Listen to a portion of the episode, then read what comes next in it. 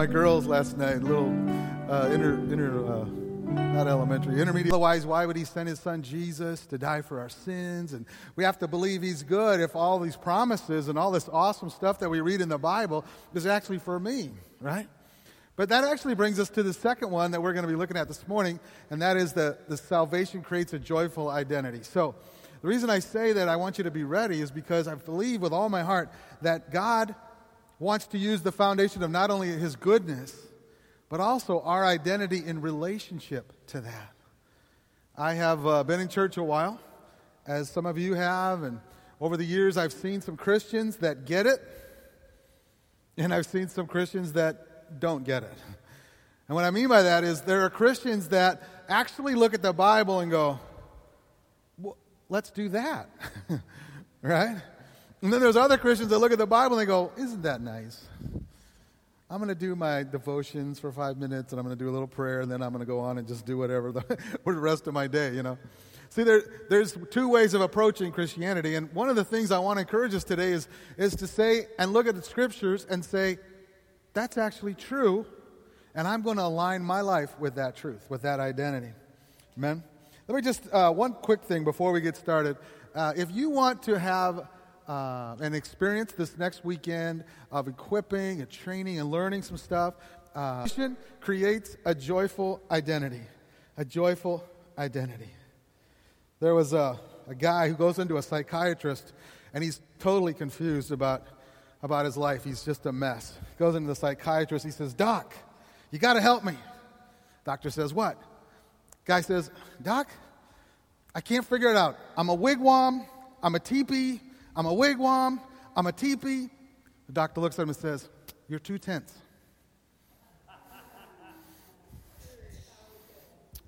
Thank you. Thank you. Come on, people, work with me now. okay. After the dedication of his baby brother in church, little Johnny cries all the way home in the back seat of the car. His father asks him, What was wrong? Finally, the boy sobbed, that pastor said he wanted us to be brought up in a Christian home, and I want to stay with you guys. yeah, that's a groaner. But, you know, this stuff we're talking about, these core values and these identity issues, you know what? It's not just something you can talk about. We actually have to live it. Amen? And one of the things that we're doing as a family, and just my own stuff, is you know, I don't want my kids to just hear about stuff. I want them to actually experience it, right? So that, like, when we talk about core values as a church, it actually lines up with what we're doing as a family. Amen? And I would just challenge you as parents, some of you are parents, some of you are grandparents, and just in your life, here's the thing we want to be completely the same everywhere we are. Isn't that true? Right?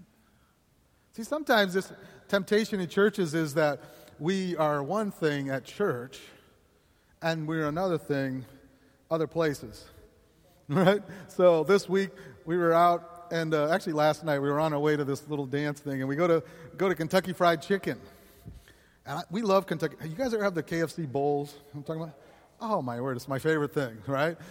So we're in line, and there's, of course, you know how you, you drive up, and in your mind you're thinking, I'm going to go to the drive-through, I'll be the only one there. I'll drive straight up, get my food, boom, we're on the road. But how many of you know that life doesn't always work that way? Usually, when I come to the drive through, there's like eight cars in front of me, right? And actually, we've been to KFC. I'm not kidding. We've been to KFC a couple times, and they've run out of chicken. yeah, I don't know. It's weird, right? So we're sitting there going, oh no, I don't want them to run out of chicken, gravy, mashed potatoes, or corn. I want it all in my little bowl, right? But you know how it is. Sometimes you get impatient when things aren't going your way, right? So we're sitting in line and we're waiting and we're waiting and we're waiting. And then you really start getting, hey, we got to get to, you know, the dance. We were late to get there. And, and uh, the guy in front of me, I swear to you, he must have changed his order 18 times. I mean, the car sat there and they're talking back and forth to the lady, like, you know, I'm like, come on. So in my flesh, right, wants to rise up and forget that I'm a Christian and a pastor and any of this. I've just got, you know, all of a sudden it's like, come on, move it, you know. But I know I've got two little girls watching me. And I'm thinking, not only do I not want to be that angry uh, drive through guy, but I want to be that guy that has this identity and the patience and the love and all that stuff that is just with me all the time. Amen? So, how many of you would raise your hand this morning and say, I want to be the same person, church, school, work, drive through, or on the road? Amen? See, that's one of my, my goals. This week, somebody pointed out something in my life that I didn't really know was going on. And I came to this thing in my life where I'm like, okay, I, the last thing I want to be is a hypocrite in any way. I want to be exactly the same and I want to be true. And of course, if things get pointed out in us, how many of you know that we then have a choice? So we can say, hey, I'm going to change that because I want to be something better. I want to be a, re- okay, I hate this, really, this teaching, but you hear it, I want to be a ref- reflection of Christ. Right? And I get what people are saying when they say that, but how many of you know we don't just reflect Christ, we actually have Christ in us. so I'm not really reflecting anything, I'm actually oozing something. And what is coming out of me? What is my identity? What's inside of me that then comes out? Because it cannot be based on what we are experiencing in the world. How many of you know you're not going to get joy with eight people in front of you in the drive through? right? You're not going to get joy by, you know, people cutting you off in traffic or your boss or somebody at your work treating you poorly, right? That anything circumstantial is not going to do things for you. I mean, it may. You may do something fun, go to a party or a dance or whatever, but that's fleeting, isn't it? Real joy comes from understanding who I really am, my identity. And so I want us to look at a couple things. And this joyful identity uh, thing really struck my spirit this week. I want us to look at three things in, in regard to this. And the first one is this identity. You see, who I am really determines how I live, doesn't it? What I am on the inside will eventually come out. Have you ever experienced somebody and they talk a good talk, but then something goes wrong? How many of you know the real them then comes out? right? And of course, we're talking about other people, not ourselves, right? Of course. Look around. not me. but I'm, you know, it's true. Like, who I am on the inside will eventually come out in one way, shape, or form, right? It's the foundation of everything. And see, I would say this that I think there are a lot of people in the church world that have, they've gotten saved just enough so they don't go to hell. Right? They're saved just enough so they, they go to heaven, right? But how many of you know that we're not just saved to go to heaven, but we're actually supposed to bring heaven to earth, right? Like our mandate is not get to heaven. That's not our mandate. Our mandate is to bring heaven's kingdom to earth. Jesus said, What? Go and tell them when you go and do miracles, when you walk and you get people saved. He says, What? Tell them what? The kingdom of heaven is here and then near. He uses both phrases. That the kingdom of heaven is right here. See, I think we, we really lose something in scriptures if we live for the end. You know, just trying to make it through. I mentioned the whole idea of I don't really, um, where I go again, I don't really believe in the rapture because I don't think the rapture lines up with kingdom theology. See, my job isn't just to be able to get to heaven someday through the rapture or whatever. Really, my job is to bring heaven to earth. The kingdom is supposed to come here. And how can I be worried about here if I'm always worried about any moment I'm just going to be ripped out of here, you know? And what happens is you have a generation of people that are, you know, we're waiting to get ripped out. If I'm always worried about having to leave something quick, how many of you know I'm not going to invest in the things around me? Right? So again, you can believe what you want, and I'm just telling you my beliefs at this point. I believe that God wants us to bring heaven to earth. He said, What? Your kingdom come, your will be done on earth as it is in heaven. I believe that we are supposed to invest in, in this earth and the kingdom. And the biggest way that we do that is figuring out who we are. Do I really believe this stuff? Do I really believe that I am not an orphan, that I'm not a victim, that I'm, that I'm a son and a daughter of the Most High God, that the King has made me a prince and a princess, that we're actually royalty. Uh, if you would love a, uh, a book on this topic, there's a book by, uh, by Kris Vallotton. I think we, uh, we haven't run out of copies. I, we had one. It has to do with uh, royalty. I forget the exact name, but has, I'm reading it right now, actually. And it has to do with uh, being royalty and being sons and daughters. And uh, I believe that if we can figure out who we are, it changes everything. Can I get an amen? So be it. Identity.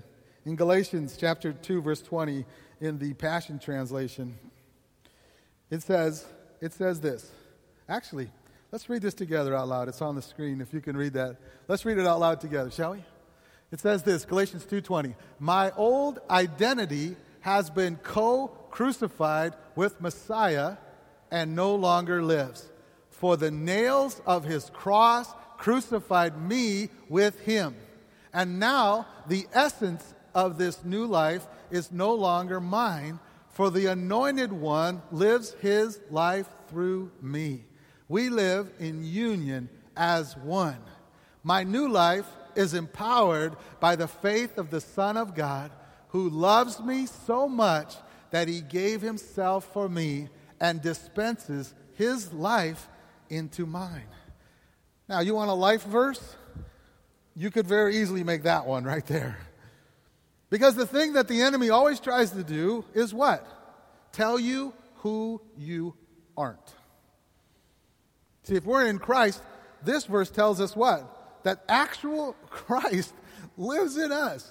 The, not only the Messiah, the Son of God, but the creator of the universe, the one who was there when God spoke everything into order. It says, we, speaking of the Father, Son, and Holy Spirit, right? And so here's this God that created everything and is ultimately powerful, and he lives in us. And it's almost as if we, instead of letting him dwell in like this rapturous kingdom inside of us, we put him in a little shack over on the side, right? Folks, I'm telling you, Christ lives through and in me. We're in union as one. you know what? Take your hands. Go like this. You got Jesus and you got me. Now, do this. Just put them together. Okay? Now, hold on for dear life. Because that is the symbol of what Christ and I are. That is my identity. And if you're having trouble with it, then you can just go to pray right now because you got your hands all ready to go. right? My identity. Salvation creates a joyful identity. Jesus lives through me. We're in union. He dispenses his life into mine. Now, how many of you know those are great, great statements? That is great, great truth. And I know for many people we believe that. But there's often times where we allow circumstances and things around us to, to buffet that truth. And in some ways, it dislodges us from our reality. And oftentimes, we allow the lies to actually separate us from the truth of Christ in me. And again, we probably don't need too many examples in this area, but there are times where we go into difficult situations and it's hard to imagine that God could be involved in this thing that we're doing. we, uh, Abbott's had a rough week this week. After church last Sunday, um, we had a we have that little white dog. Many of you knew Marmy. That our little white dog got run over by a car just in our driveway, and it was involved with people we knew, and and and it was it was horrible. It was just horrible, and it was Jody's little dog that, you know, these golden retrievers that we've had, you know, Boomer and Wrigley, those are my dogs. They, they look to me. I'm number one. But this little white one, Jody was number one. And so this horrible experience, and the kids actually watched it happen, two of the little ones, and oh, the vet and taking things, and I come up on the scene, and it's just people weeping, and kids are, I mean, it was horrible for everybody involved. You know, it's interesting, wasn't it? What did I preach last Sunday? God is good. How many of you know that when you come home to a scene, I was the last one on the scene. I had stopped to make an errand, so I drove up. My wife is laying on the ground next to the dead dog. The person that was a friend of ours that was involved with this was sitting there crying. My kids are pacing. My two kids are weeping in the house. My other, one. how many of you know that coming up on a scene like that, that doesn't feel very good? Do you know what the number one lie the enemy tried to put into the Abbott family this week?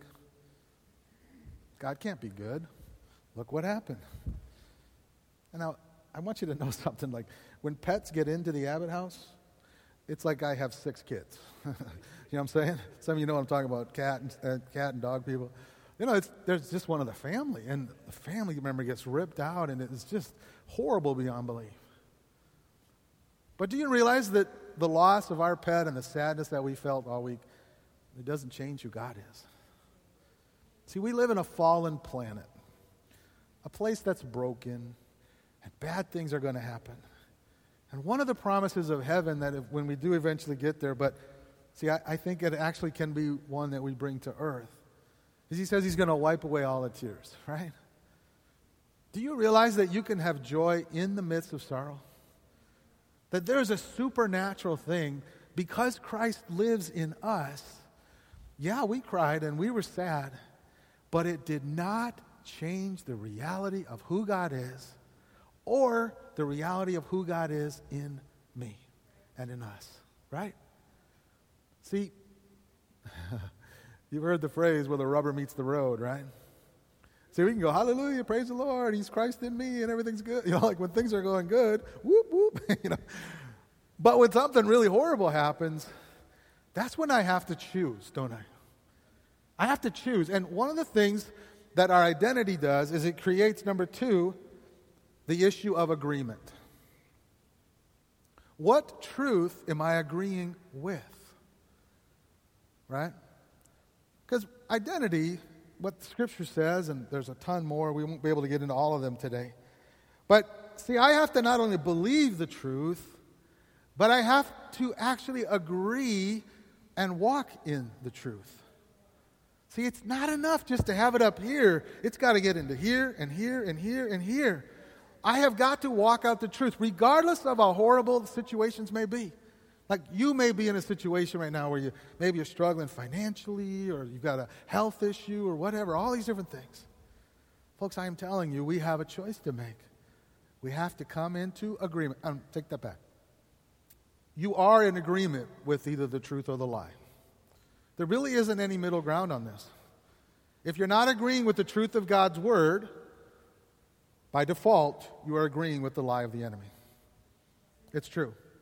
Because our default really is not supernatural.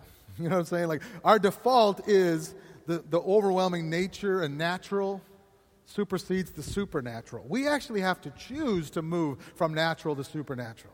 We actually have to purpose in our hearts to do something. And we see it with Jesus and the disciples all the time, don't we?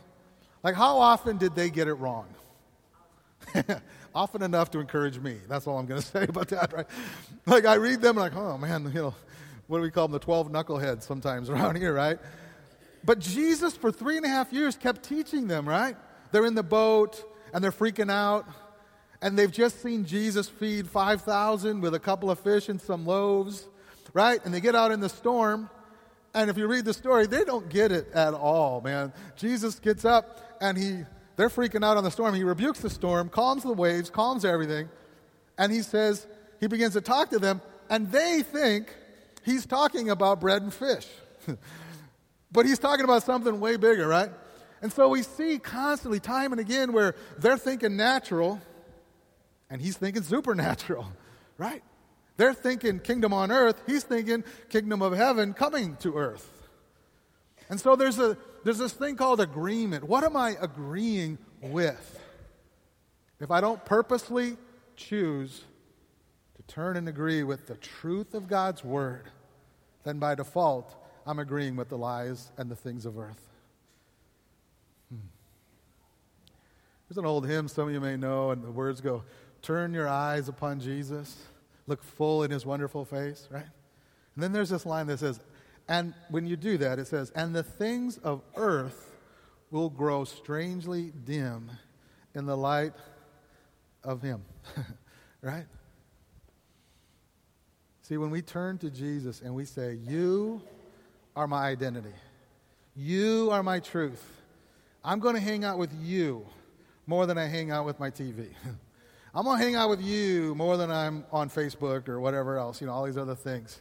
Because when I turn to you and when I get my identity from you and I come into agreement with your word, the things of earth will grow strangely dim.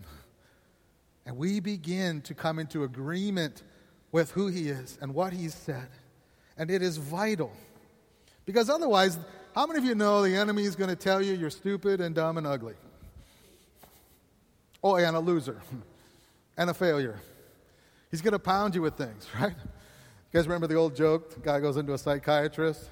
I'm sorry, he goes into the doctor, and the doctor, he says, uh, he says, my psychiatrist told me I was crazy, and I said I want a second opinion. And he said, okay, you're ugly too. right? If we just listen to the things around us, they'll just keep telling us we're dumb and ugly, you know? And then we need more, and you're not enough this. See, you go back to that Galatians 2:20, if Christ is in me, how many of you know I'm enough? Amen. If Christ really is in me, I'm enough. I'm not just enough. I'm I'm amazing. I'm flipping unbelievable, right? I am I am a conqueror. We, we're going to get to that in a second. So we come into agreement Dominion has to do with authority and agreeing with what God says, not what hell says, but what heaven says.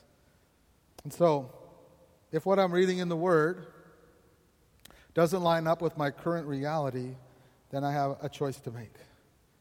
I get to choose the truth, or I get to live in a lie. So, again, back to the Abbott house this week with the loss of our pet. Man, there was a lot of tears. Like we used up several boxes of Kleenexes at our house this week. It was, it was bad. But you know what never shook me even one time was that God is good. Like it. Hmm, I'm not trying to brag or nothing, but in that horrible situation, I never once was able, like, even let the lie of God's not good or that this isn't going to somehow work for good.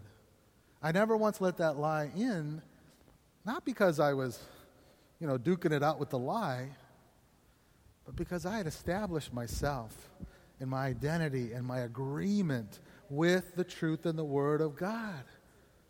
See, people say, you know, oh, I should read my Bible and oh, I should pray. You should. But not be, well, these guys too. You should too, not just that side over there. Like, you know, you should. Not because it's some religious obligation or something. You got to punch the clock. Oh, I got to do my devotions. I'm a Christian. Do you realize that that is our connection with truth? How many of you experienced this? The more time you spend with your Father, with Jesus, your Savior, and your friend, the more time you spend with the Holy Spirit, it actually changes how you engage with your world. Have you noticed this? And all of a sudden, things that I didn't think I could do, I have the courage and the hope to do those things. Right? Here's a little test. If you feel like you would like to pray for people in public, but you don't, hang out with Jesus a little bit more. And I'm not saying that as like an obligation or anything like that. I'm saying you will be changed when you agree with the truth. When you come into agreement with your identity, a joyful identity. And that actually makes a, there's a phrase I've used a lot over the years, but it's this The choice I make makes me. Okay? See, the choice I make, do, do I choose to agree with the truth in the Word of God? Because if I do, that will actually make me something that I wasn't before. Right? When I spend time in the Word and when I pray, you know, it actually makes me into something different. There's a picture that they had in the Gurnee prayer room. That's where I go. Um, there was a picture, and it was on the door going into the, to the, the inner sanctum, you know, the inner part of it. And it was a picture of a little kitty cat, cute little kitty. And as you're walking through the door, it says, going into the prayer room. and then you go in and you pray. And then when you're going out on this side of the door, there's a picture of a lion and it says, leaving the prayer room. right? And this idea that when we live our lives, we're just defenseless little kitties. but when we step into agreement and we spend time with God and we say, Lord, I need you to change me from a kitty to a lion. And it's like a roaring lion, right? I love that God is known as the lion of Judah, lion of the tribe of Judah, right? That we get to become that Christ in me. I get to move from kitty cat to lion, amen? It's pretty good. So the last one is this. You want some help? in figuring out your identity and coming into agreement, I will say that the best way to do that is through declaration. Declaration. Have you noticed that book that some of you hold in your hand has some truth in it? Have you noticed this? Have you noticed how many promises are in that thing? Just test yourself on this. Go through and just read any book for any amount of time in the Bible, and you will run into declarations and promises. And do you realize that those are legal for you? I, uh, I watched this movie, The Case for Christ, a couple days ago, and I uh, really felt uh, I really felt good about it. We're going to be watching it on Good Friday, and it's a great film just for Christians, but it's also great for any unbelieving friends or people that are wondering about Christ. This guy moves from an atheist to, uh, to a believer. Actually, becomes a teaching pastor at Willow Creek eventually, and now he's this totally. He's sold this book, A Case for Christ. I think 14 million copies around the world. And it's just amazing, right? But he starts out as an atheist journalist working for the Chicago Tribune. I mean, it's an amazing story. But it's interesting because his wife comes to Christ. I mean, they're atheists together, and they're raising their children, you know, as atheists. And somehow or another, I won't give away the story, but the wife becomes saved. And she starts to grow. And it messes up their marriage because they're not like minded anymore. And so she begins, and I love it, several times in the movie, you see her with the Word of God. And in Jeremiah, it says a promise. It says, I will give you, I will replace your heart of stone with a heart of flesh. I will put my spirit in you. And so in the movie, she declares this promise. She's sitting in her, in her little devotional chair in the morning and she's got her Bible out and she's just going, God, give my husband a new heart. Take away his heart of stone and give him a heart of flesh. And she prayed it and the marriage got worse. And she prayed it some more and she declared it some more. And the marriage got worse. And pretty soon he's drinking and doing all kind of stupid things and he's, you know, anyway, it's a, it's a great story. But she will not give up on the promise. She says, Listen, my husband's getting a new heart. God's going to take his heart of stone and give him a heart of flesh. And he's going to put his spirit in him. And I'm not, you probably figured it out. He gets a new heart by the end of the movie. And it is an amazing journey. But you see what she did? She took the Word of God and she said, Hey, this is legal. I get this promise. I can take this word and declare it over my life. Uh, it, hmm. The best way to confront a lie is with a declaration of truth. And sometimes we need to declare the truth over and over and over again. If you want some great material on this, you can look up a guy named Steve Backlund. He's from Bethel. Um, his, it's ignitinghope.com. If you want to go there, he's got all this declaration stuff, and it's, it's powerful. But you see, uh, in Romans 8 1, I'm sorry, Romans chapter 8, verse 1, there is a, in the Passion Translation, he says this So now the case is closed. Case for Christ, right? So now the case is closed, period. There remains no accusing voice of condemnation against those who are joined in life union with Jesus, the Anointed One. I love that phrase, case closed. When the judge says case closed and hits the gavel, guess what? There's no more case. There's no more accusations. There's no more jury. There's no more witnesses. There's no more of that. If you're up before the judge and he says case closed, it's over. And, and Paul is making the point here to the Romans. He says, listen, if you're not walking in case closed, you're listening to the truth of, of the untruth of the enemy, of the lies, the accusations. And he says, listen, there remains no accusing voice of condemnation against those who are joined in life union with Jesus, the Anointed One. One of the things I've learned over the years, and I actually do this a lot, I'll take a scripture that I find Paul or whoever or Jesus is, is preaching and teaching to a group of people, and I turn it around and I make it personal. And I actually begin to write down the scripture only instead of we, I say I. Instead of us, I say me, right? And I would encourage you with this if you're struggling with accusation from the enemy, condemnation over your past or whatever, take this verse and turn it around and make it you. Now the case is closed in my life. There's no more accusing voice of condemnation against me because I'm joined in life union with Jesus, the Anointed One. And I would encourage you, if you do this, if you begin to declare some things, and again, in the book uh, that we're going through, Kingdom Culture, uh, this uh, tomorrow with the women, Tuesday with the men, and then on your own, there are, there's a ton of verses.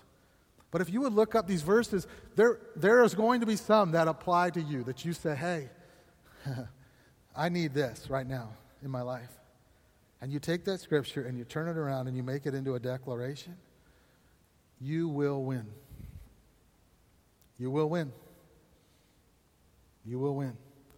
Identity, agree, and declare. Joseph Prince some of you know him. He's an email, well, he's a great speaker, big pastor of a huge church in Asia, and, and uh, has written some awesome books that we really like. But I get his email devotional, a daily devotional from him uh, that's really encouraging. And, and just yesterday, I thought this was awesome. Just yesterday, it said this If God's word says that we are more than conquerors through Christ, then we are. And uh, just to back up, the verse that he's using is. Uh, in uh, Romans chapter 8, verse 37. And it says this Yet, in all things, we are more than conquerors through him who loved us. Can we just say that out loud? More than conquerors. more than conquerors. Not just conquerors, more than conquerors. Amen? So he goes on, he says this If God's word says that we are more than conquerors through Jesus Christ, then we are. We are not going to become, we already are. We may be experiencing some failures or setbacks in life right now, but only good will come out of our situations because God says, in all things, we are more than conquerors. We have the victory. We have the victory. You see, God has placed us in Christ, whom He has exalted to the highest place in the universe. We are not trying to get to victory ground, we are already on victory ground. We don't confess God's words to get victory. We confess His word because we already have the victory. We don't fight for victory, we fight from victory. He goes on to say this the devil will try to steal our victory. Anybody ever had that experience? the devil will always try to steal our victory. He will come against us with lies and fears and cause us to be conscious of our failures, weaknesses, and symptoms in areas such as our health. But we are not trying to be healed. We are already healed because God's word declares that by his stripes we are healed. Isaiah 53. He says this A sister in our church was seeing two psychiatrists. She had been under psychiatric care and medication for panic attacks for the most, for the most part of her life. She said that when she started coming to church and learning about Jesus, the truth of God's word began to dawn on her. She started believing that victory over her condition was already hers and began confessing it. From then on, all her fears were removed and her panic attacks ceased. Today, she has a sound mind, is free from all medication, and knows that her life is greatly blessed through Jesus who loves her. My friend, the moment you accept Jesus as your Savior, you are born again, and the new person inside of you is more than a conqueror. You are already on victory ground, and you have victory over every challenging situation of your life. So, as we close today, here's the deal Do I really believe that? It's a struggle, don't get me wrong, I, I get it. But I also know this I can't have it both ways. I can't believe the lie and the truth. I have to pick one. And declarations are going to help you get to that place. They're going to help you get to that place of victory. Identity, agreement, and declaration. I'm going to give you one last verse as we leave today. Matthew chapter 7, verse 24. Jesus talks about two different kinds of people. How many of you, when you're a little kid, you learned that song, The Wise Man Built His House Upon the Rock? How many of you know the song? The wise man built his house upon the rock. The wise man built his house upon the rock. And the rains came tumbling down. The rains came down and the floods came up. The rains came down and the floods came up. The rains came down and the floods came up. And the house on the rock stood firm. I won't bless you with the rest of my musical talents and sing the second verse, but the second verse says that the foolish man built his what? His house upon the sand. Now, the same rains and the same floods came to both houses. But the house upon the sand went splat. So Jesus says, Therefore, everyone who hears these words of mine and acts on them. Can you say that with me? Acts on them. Truth requires action. He says, If you do that, you may be compared to a wise man who built his house on the rock. And the rain fell, and the floods came, and the winds blew and slammed against that house. And yet it did not fall, for it had been founded on the rock. And he says, Everyone who hears these words of mine. Now you can almost see him going, Everyone who hears these words and puts them into action. I've been blessing you guys a lot. I'm going to do it this way. This house over here that was built on the rock, right? truth. But then he says, And everyone who hears these words of mine and does not act on them will be like a foolish man who built his house on the sand. And again, the rains and the floods and the winds slammed against that house, and it fell. But look at what it says. And great was its fall. I will declare to you today that salvation actually brings a joyful identity when we choose to not only agree with it and act on it, but begin to declare it in our lives, to do something with it. So this morning, I invite you to stand.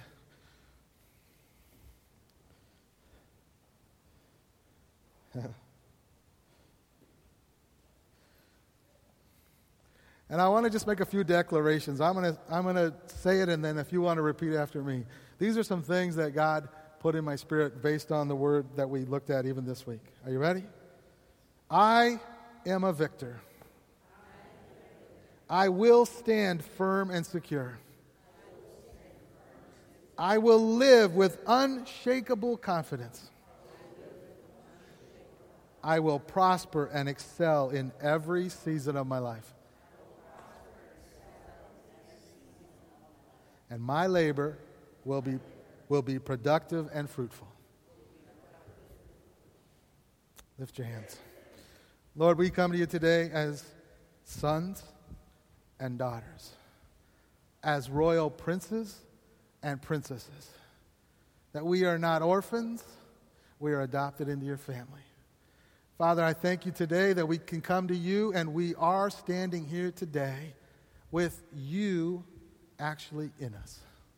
Your life our union with you, your life with us, creates a different us.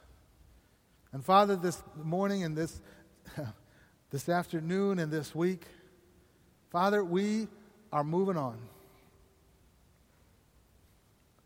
You may just want to say that. Lord, I'm moving on. I'm moving on. I am not going to stay the same. I am not going to be the same person I was last week. I'm not going to believe the same lies that I believed last week. God, I move into my identity in you today. And I walk in that identity through my agreement and my declarations this week to come. Father, I thank you today that you have that truth and that power and that kingdom culture for us as we walk from this place. In Jesus' name. All God's people said, Amen. Amen.